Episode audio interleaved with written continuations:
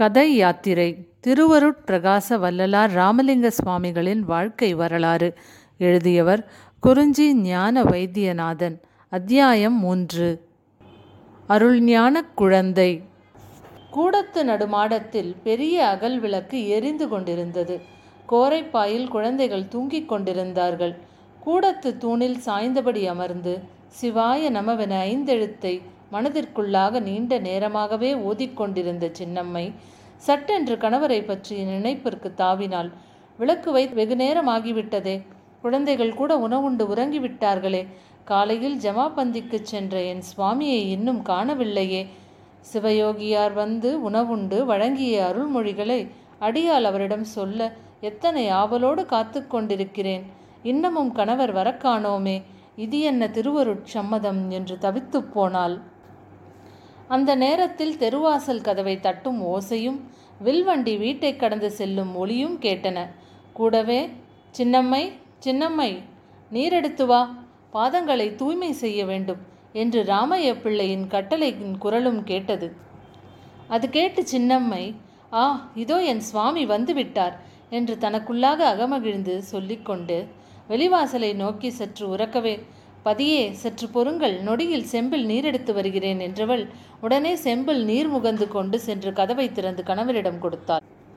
செம்பை சின்னம்மையிடமிருந்து வாங்கி கொண்ட ராமைய பிள்ளை நீரினால் பாதங்களை கழுவிக்கொண்டு காலி பாத்திரத்தை அவளிடம் திருப்பிக் கொடுத்தார்.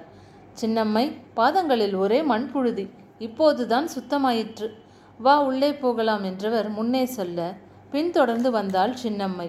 ராமைய பிள்ளை விசும்பலகையில் உட்கார்ந்தார். செம்பை தூணோரம் வைத்துவிட்டு சின்னம்மை அவர் எதிரே வந்து நின்றாள். கணவரின் முகத்தை பார்த்தவள் சுவாமி தாங்கள் வீடு வர ஏன் இத்தனை தாமதம்? அகமும் சோர்ந்து முகமும் களைத்து தோன்றுகிறதே என்று மிகவும் கவலையோடு கேட்டாள். அந்த கணத்தில் அவள் முகமும் சற்று வாடி போயிற்று. ராமைய பிள்ளை மனைவியின் வருத்தத்தை புரிந்து கொண்டு பதில் சொல்லத் தொடங்கினார். ஆமாம் சின்னம்மை ஜமாபந்திக்கு போனதுமே நான்கு கிராமத்து வரி வசூல் கணக்கு வழக்குகளை இன்றைக்கே தணிக்கைக்கு உட்படுத்திவிட வேண்டும் என்று தாசில்தார் ஆணை போட்டுவிட்டார். அதிகாரியின் கட்டளைக்கு மறுப்பு சொல்ல முடியுமா? வேறு வழியின்றி எல்லா கணக்குகளையும் தணிக்கை செய்துவிட்டு வர இவ்வளவு நேரமாகிவிட்டது என்றவர் மனைவியை உற்சாகப்படுத்தும் விதமாக ஆனாலும் இந்த வேலை சிரமத்திலும் சிரமம் பார்க்காமல் உனக்கு பூவும் குழந்தைகளுக்கு பட்சணமும் வாங்கி வந்து விட்டேன் என்று சற்றே புன்னகையுடன் சொல்லிவிட்டு அதுவரை கைப்பையில் வைத்திருந்த பூ பட்சணம் பொட்டலங்களை எடுத்து அவளிடம் கொடுத்தார். அது கேட்டு மகிழ்ந்து போன சின்னம்மை சுவாமி என்றைக்கும் இல்லாமல் இன்றைக்கு என் மனம் மிகுந்த ஆனந்தப்பட்டு கொண்டிருக்கிறது. அப்படியா என்ன விசேஷம்? என்று வியப்போடு கேட்டார் ராமைய பிள்ளை. தாங்கள் ஜமாபந்திக்கு போன பிறகு குழந்தைகளை குளிக்க வைத்து உணவு கொடுத்து உடை மாற்றி அலங்கரித்து பள்ளிக்கு அனுப்பி வைத்தேன். அதன் பிறகு நானும் உண்டு முடித்து சிவபுராணத்தை ஓதிவிட்டு சற்று ஓய்வாக ஐந்தெழுத்தை மனதிற்குள் தியானித்து கொண்டிருந்தேன். உச்சி வேலை வந்துவிட்டது. அப்பொழுது நம் வீட்டு வாசலிலிருந்து அமுது கேட்கும் ஒரு குரல் கேட்டது. இதற்கு முன் அப்படி ஒரு தெய்வீக குரலை நான் கேட்டதில்லை. உடனே வாசலுக்கு சென்று பார்த்தேன். எப்போதுமே நாம் பார்த்திராத சிவயோகியார் அங்கே நின்றிருந்தார். அவரை பார்த்தால் சாட்சாத் சிவபெருமானைப் போலவே இருந்தது. ஒரு கால் அவர் அருள்வாக்குப்படி அந்த பரமசிவனோ என்னவோ? என்றாள் சின்னம்மை.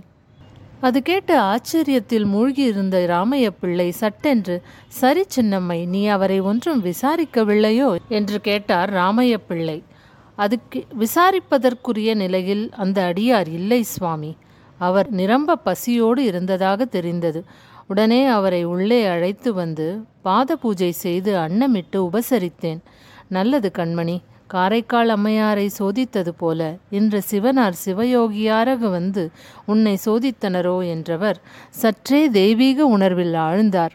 கணவரின் முகத்தில் சுடர்விடும் தெய்வீக சிந்தனையை கண்டுகொண்ட சின்னம்மை சுவாமி நம் இல்லம் வந்து சென்ற சிவயோகியார். தாங்கள் கூறுவது போல சிவபெருமானே ஆகலாம்.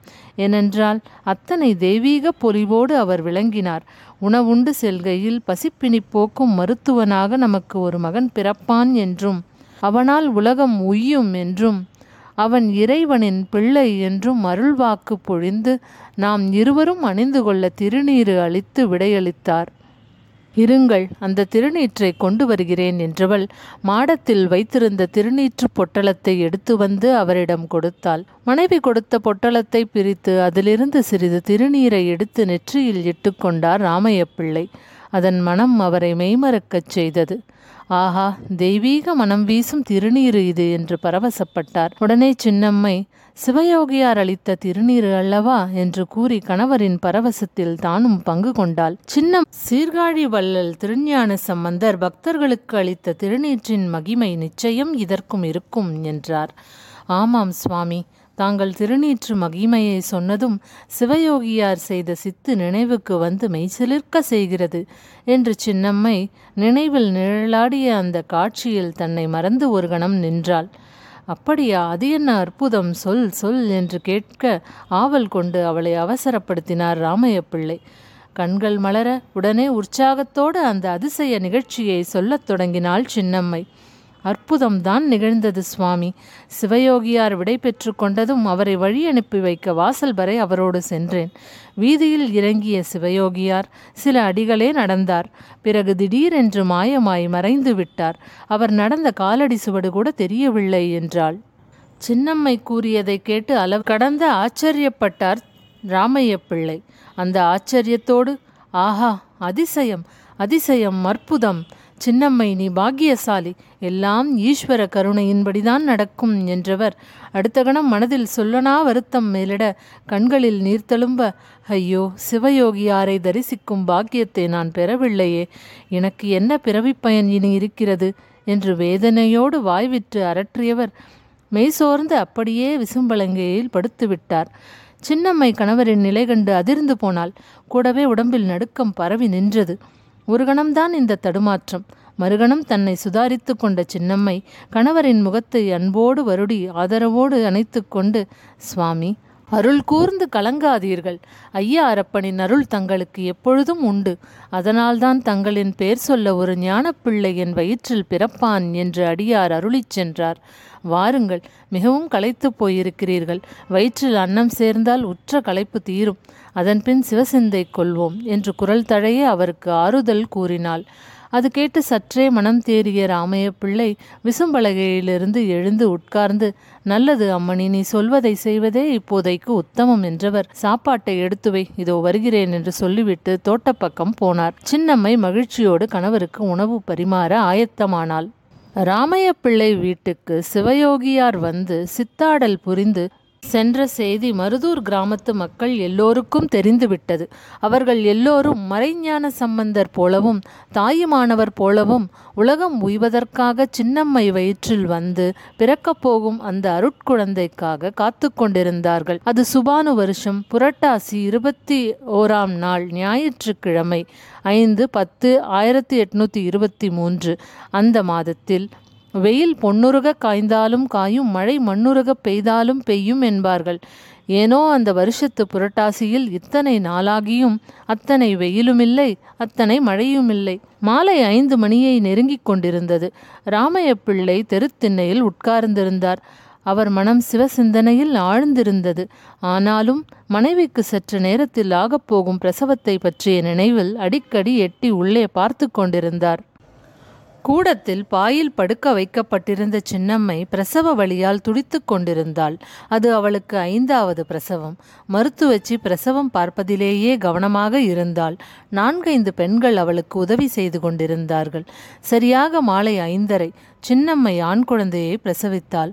ஆம் அருள்ஞான குழந்தை பிறந்தது. அவள் தெய்வீக அழுகுரல் ராமைய பிள்ளையின் காதுகளில் தேனாய் பாய்ந்து இனித்தது. குழந்தையை பார்க்கும் ஆவலில் அவர் உள்ளம் பரபரத்தது. அவருக்கு திண்ணையில் இருப்பு கொள்ளவில்லை. அதே சமயம் மருத்துவச்சி வெளியே வந்து அவரிடம் ஐயனே தங்களுக்கு ஆண் குழந்தை பிறந்திருக்கிறது என்று மகிழ்ச்சியான செய்தியை சொன்னாள். அது கேட்ட மனம் பூரித்த ராமைய பிள்ளை மகிழ்ச்சி தாயே எல்லாம் இறைவன் அருள் என்றவர் தாயும் சேயும் நலமா? என்று மிகவும் அக்கறையோடு கேட்டார். நலமாகவே இருக்கிறார்கள். தாய்க்கு எந்த தொல்லையும் தராமல் தங்கள் புதல்வன் பிறந்திருக்கிறான்.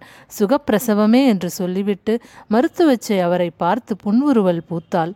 உடனே ராமைய பிள்ளை உலகத்து உயிர்களின் தொல்லைகளையெல்லாம் தீர்க்கப் பிறந்தவன் தாய்க்கு தொல்லை தருவானோ என்று பெருமை பொங்கச் சொன்னவர். தாயே நான் அவர்களை இப்பொழுது பார்க்கலாமா என்று ஆவலோடு கேட்டார். ராமைய பிள்ளையின் ஆவலைக் கண்டு குறும்பாக சிரித்தபடி மருத்துவச்சி அட்டி இல்லை ஐயனே உள்ளே வாருங்கள் என்று அவரை அழைத்துச் சென்றாள். குழந்தை பாசம் மீதூர பார்த்து கொண்டிருந்த சின்னம்மை கணவரின் திருவடி கண்ணில் பட முகத்தை உயர்த்தி பார்த்தாள். தன்னையும் குழந்தையும் கண்கள் மலர பாசத்தோடு மகிழ்ச்சியும் பொங்க பார்க்கும் கணவரை நோக்கி குதூகலத்துடன் மெல்லிய குரலில் வாருங்கள் சுவாமி நம் குழந்தையின் முகத்தை பார்த்தீர்களா? என்ன பிரகாசம்?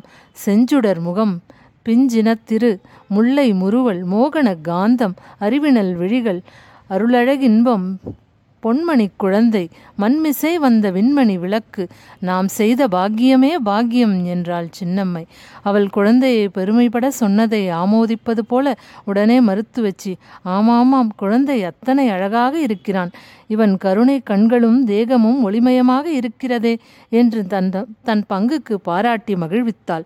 அது கேட்டு ராமைய பிள்ளை சின்னம்மை வயிற்றில் உதித்த இந்த மகன் உலக மக்களுக்கு அருள் ஒளி வழங்க வந்த இறைவனின் பிள்ளை ஆம் இறைவன் இங்கே வருவிக்க வந்த பிள்ளை என்று பரவசப்பட்டு சொன்னார். சத்தியம் பேசினீர் ஐயனே என்றார் உடனே மருத்துவச்சி சின்னம்மையும் அதை ஆமோதித்து மென்னகை புரிந்தாள்.